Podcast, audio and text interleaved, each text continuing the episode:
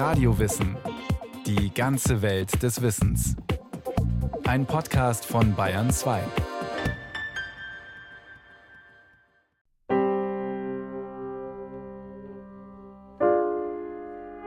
Wer glaubt, dass Steuern und das Lamentieren darüber ein modernes Phänomen ist, der irrt gewaltig. Zu mehr oder weniger allen Zeiten haben sich Menschen über staatliche Zwangsabgaben den Kopf zerbrochen. So auch Jonathan Swift im 18. Jahrhundert. Swift war ein irischer Schriftsteller und Satiriker. Die meisten dürften ihn kennen als Autor von Gullivers Reisen. Weniger bekannt sind seine Vorschläge zum Staatswesen. Nein, es geht hier nicht um seine Idee, irische Babys zu exportieren, um der Überbevölkerung im Land Herr zu werden. Gemeint ist das Swiftsche Steuereinmaleins, wonach zwei mal zwei nicht vier ist, sondern eins. Swift beschreibt damit ein Paradox, das er an einem einfachen Beispiel erklärt. Wenn der Staat den Steuersatz auf Wein verdoppelt, steigen nicht unbedingt die Steuereinnahmen um das Doppelte. Nämlich dann nicht, wenn die Menschen den Wein nun nicht mehr kaufen, weil er ihnen zu teuer geworden ist. Oder wenn sie anfangen, den Wein am Fiskus vorbeizuschmuggeln, um die hohe Steuer zu umgehen. Im Ergebnis wird weniger Wein offiziell gehandelt und der Staat kann letztlich sogar weniger Einnahmen haben als vor der Steuererhöhung. Im Umkehrschluss bedeutet das, eine sinkende Steuer kann zu mehr Einnahmen führen. Die Idee klingt zu schön, um wahr zu sein. Und meistens ist es auch so. Diese Erfahrung sollte im 20. Jahrhundert auch ein amerikanischer Präsident machen. Aber dazu später mehr. Swift war nicht der Erste, der dieses Paradox formulierte. Dennoch taucht sein Name in der Steuerliteratur und in politischen Reden immer wieder auf. Meistens geht es in solchen Reden dann um die Vorzüge niedriger Steuersätze, also um ein einfaches, gerechtes, Sie wissen schon. Aber es soll hier nicht um Parteipolitik gehen, sondern darum, wie ideale Steuern eigentlich aussehen würden. Das ist eine Frage, die man sich eher selten stellt. Auf keinen Fall dürfen Steuern zu hoch sein, denken jetzt vermutlich die meisten. Aber sie dürfen auch nicht zu niedrig sein. Schließlich muss in einem modernen Staat damit einiges finanziert werden. Und das fängt natürlich an bei Infrastruktur, Straßen, öffentlicher Nahverkehr wird subventioniert, Bildung allgemein, also sowohl Kitas, Kindergärten, Schulen und Universitäten. Malte Schirvi, Steuerberater und Dozent im Fachbereich Wirtschaft an der Hochschule Flensburg. Forschung natürlich, innere Sicherheit, also Polizei, äußere Sicherheit, also Militärausgaben werden vom Staat getragen, ob man das gut findet oder nicht. Sozialleistung natürlich, das macht sogar einen Großteil der Ausgaben aus. Zum Beispiel die Rente, die auch zum großen Teil nicht auf Beiträgen beruht der Beitragszahler, sondern eben auch steuerfinanziert ist. Ist eine ganze Menge. Stimmt. Dennoch zahlen die wenigsten Menschen wirklich gerne Steuern, obwohl sie eine ganze Menge dafür bekommen. Aber eben nicht so direkt. Und zwar ist eine Steuer ganz einfach eine Zwangsabgabe ohne Anspruch auf Gegenleistung. Das ist sozusagen die offizielle Definition. Und das heißt, dass man eben Steuern zahlen muss, auch wenn man gar nichts individuell zurückbekommen würde. Alois Prinz, Professor für Finanzwissenschaft an der Universität Münster. Sagen wir, wie es ist. Steuern zu zahlen ist für die meisten Menschen ein Gräuel. Deswegen sind die Menschen wegen Steuern auch immer wieder auf die Barrikaden gegangen. Ja, tatsächlich ist es so, dass viele Revolutionen durch Besteuerung ausgelöst wurden. Und die amerikanische Revolution, der Unabhängigkeitskrieg, aus dem die USA hervorgegangen sind, vorher war das ja im Wesentlichen eine britische Kolonie. Dieser Unabhängigkeitskrieg begann damit, dass die Briten für die Kolonisten eine Teesteuer bzw. eine Einfuhrumsatzsteuer auf Tee festlegen wollten. Die Briten brauchten damals dringend Geld, um den Siebenjährigen Krieg gegen Frankreich zu finanzieren. Und da war es ziemlich praktisch, Kolonien zu haben, die sich vor allem dadurch auszeichneten, dass sie sehr weit weg waren. Aber die Briten hatten die Rechnung ohne die Kolonisten gemacht. Und die haben dann gesagt, jetzt reicht's und haben dann am 16. Dezember 1773 in Boston Teeschiffe gekapert sozusagen und haben den Tee ins Wasser geworfen. Das war eine ganz typische Steuerrevolte. No taxation without representation lautete ihr Schlachtruf, als sie mehrere Schiffsladungen Tee im Meer versenkten.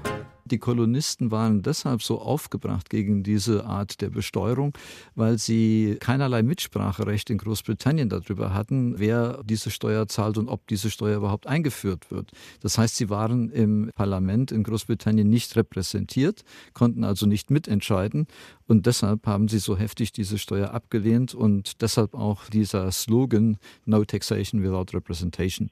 Und das ist bis heute ein Kernsatz äh, in den USA. Das kann man immer auch heute noch hören.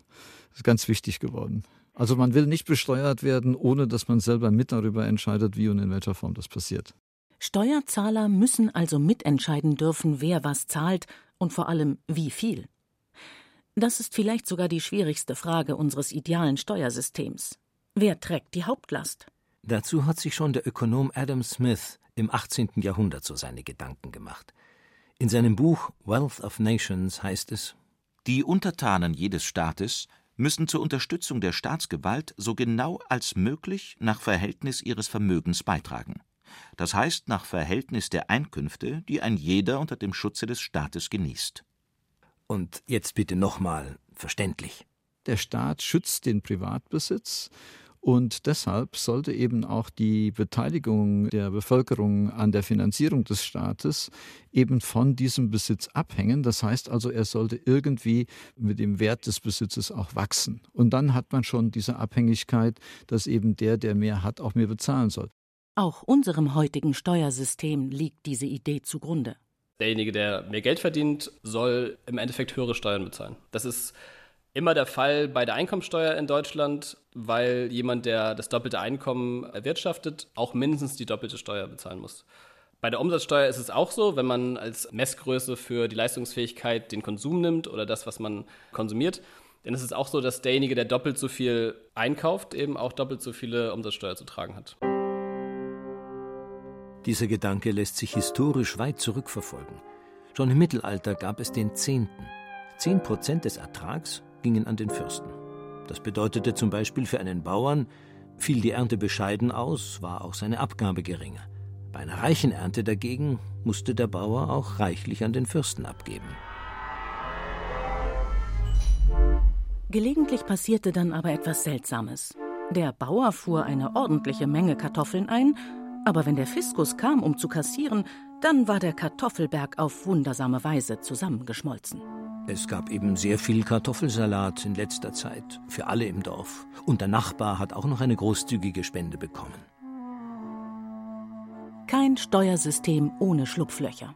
Aber wir halten fest, für eine ideale Steuer sollte es eine solide Bemessungsgrundlage geben, eine, die möglichst wenig kleingerechnet werden kann.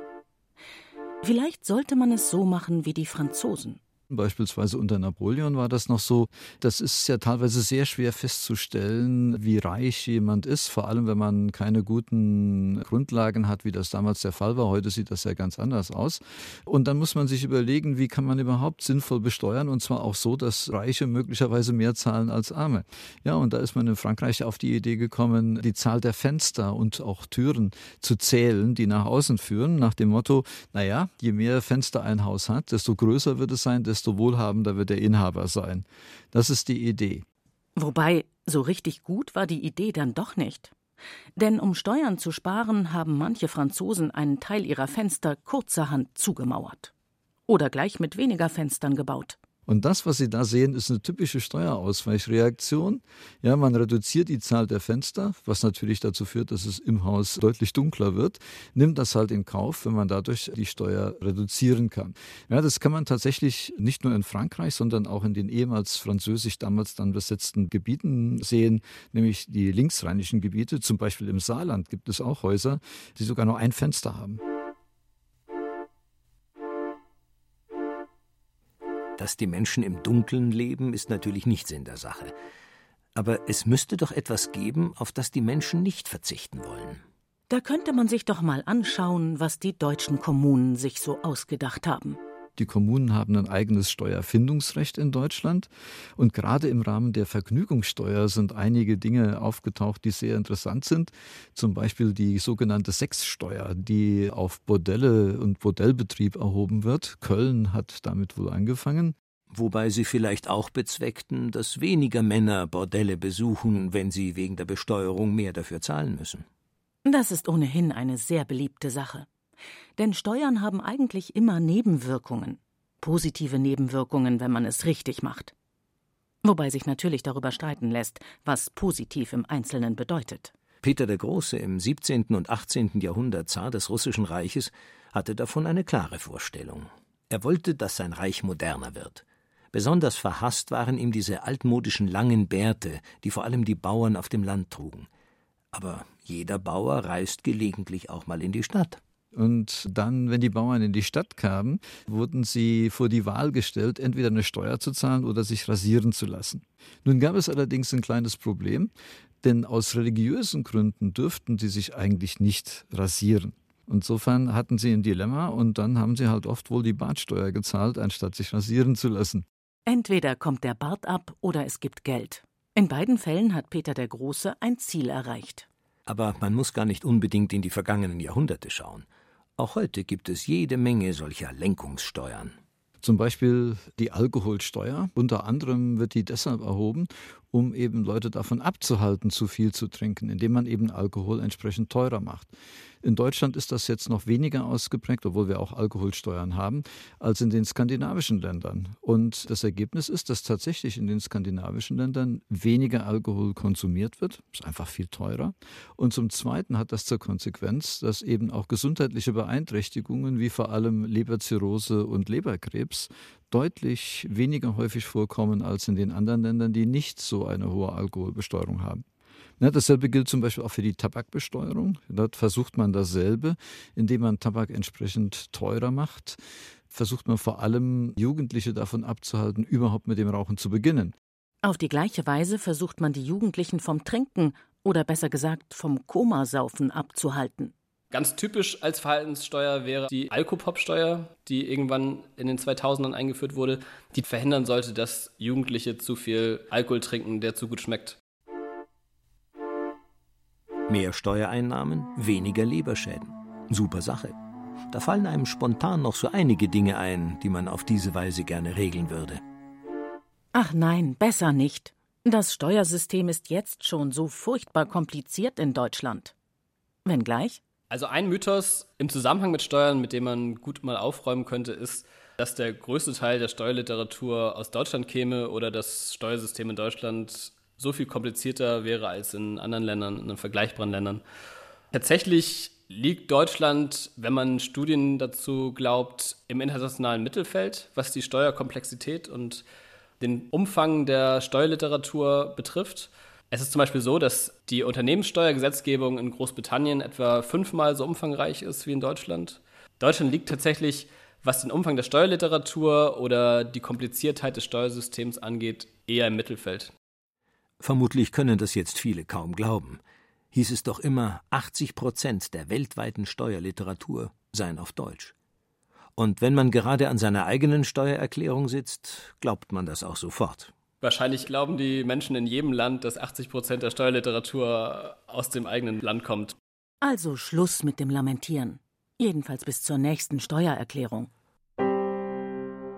Aber über das Finanzamt zu schimpfen, sollte man den Menschen eben schon zugestehen. Steuererklärungen und alles, was damit zusammenhängt, sind nun mal eine unangenehme Sache. Das geht vermutlich gar nicht anders. Oder doch? Ja, zum Beispiel das Österreichische ist durchaus anders. Dort bemüht sich die Finanzverwaltung sehr viel mehr, mit den Bürgern auch zu kooperieren, anstatt ihnen erst einmal zu unterstellen, dass sie irgendwas Böses wollen oder was falsch machen wollen. Wir wissen auch aus der Steuerforschung, die es auch in diesem Bereich gibt, dass eben Steuerzahler dann besser reagieren, wenn sie das Gefühl haben, dass auf der anderen Seite bei den Finanzämtern Personen sitzen, die sie unterstützen bei der Steuerzahlung, die ihnen erklären, was geregelt geregelt ist, die ihnen auch erklären, was sie wo ausfüllen müssen und die eben nicht diesen rein rechtlichen Ton verwenden, wo ständig mit irgendwas gedroht wird. Das kann man sicherlich wesentlich besser machen. In Österreich bekommen die Bürger mit ihrem Steuerbescheid auch eine Auflistung, was genau mit ihrem Geld passiert. Also wie viel Euro in Pensionen oder in die Landesverteidigung fließen. Man könnte es aber auch so machen wie die Briten. Die haben vor ein paar Jahren in einem Experiment gezeigt, wie sich die Steuermoral der Bürger verbessern lässt. Man muss die Bürger dafür nur ganz leicht anstupsen. Nudging nennt sich das auf Englisch. Anstupsen, das klingt im Zusammenhang mit Fiskus fast ein bisschen bedrohlich.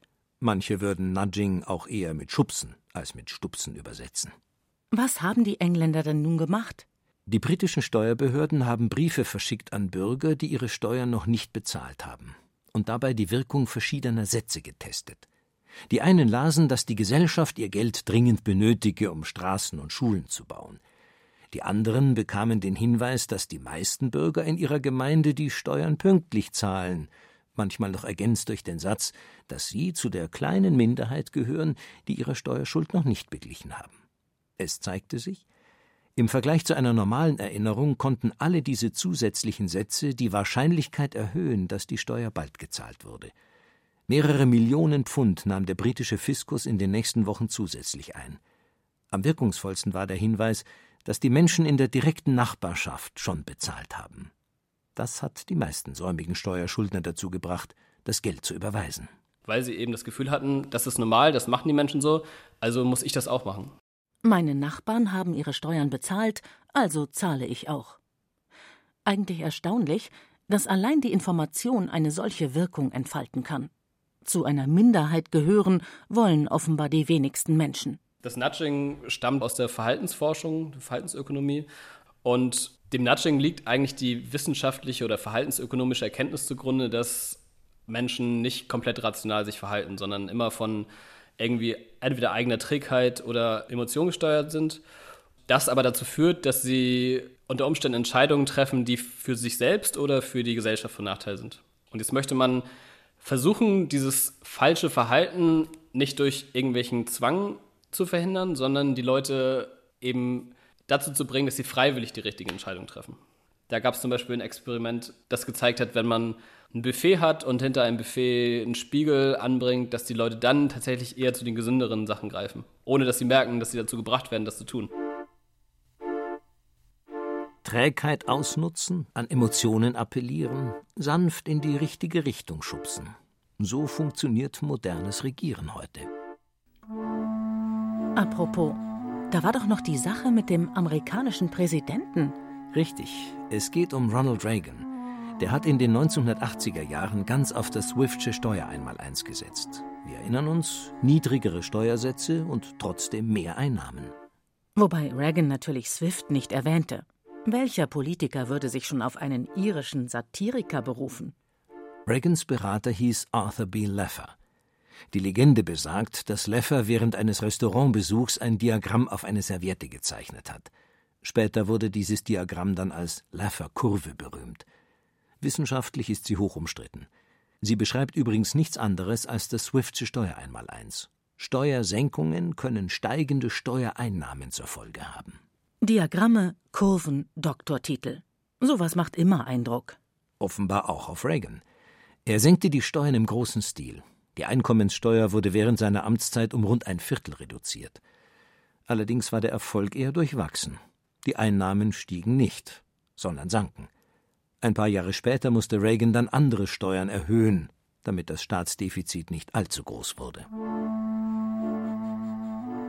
Tja, dann findet das Swiftsche Steuereinmaleins wohl eher keine Berücksichtigung in unserem idealen Steuersystem? Nein, eher nicht. Und wie war das jetzt mit dem Export irischer Babys? Das klären wir dann ein anderes Mal. Sie hörten die Geschichte der Steuern. Zugemauerte Fenster und gestutzte Bärte. Von Maike Broska. Es sprachen Katja Amberger, Axel Wostri und Johannes Hitzelberger. Ton und Technik Cordula Vanschura. Regie Martin Trauner. Eine Sendung von Radio Wissen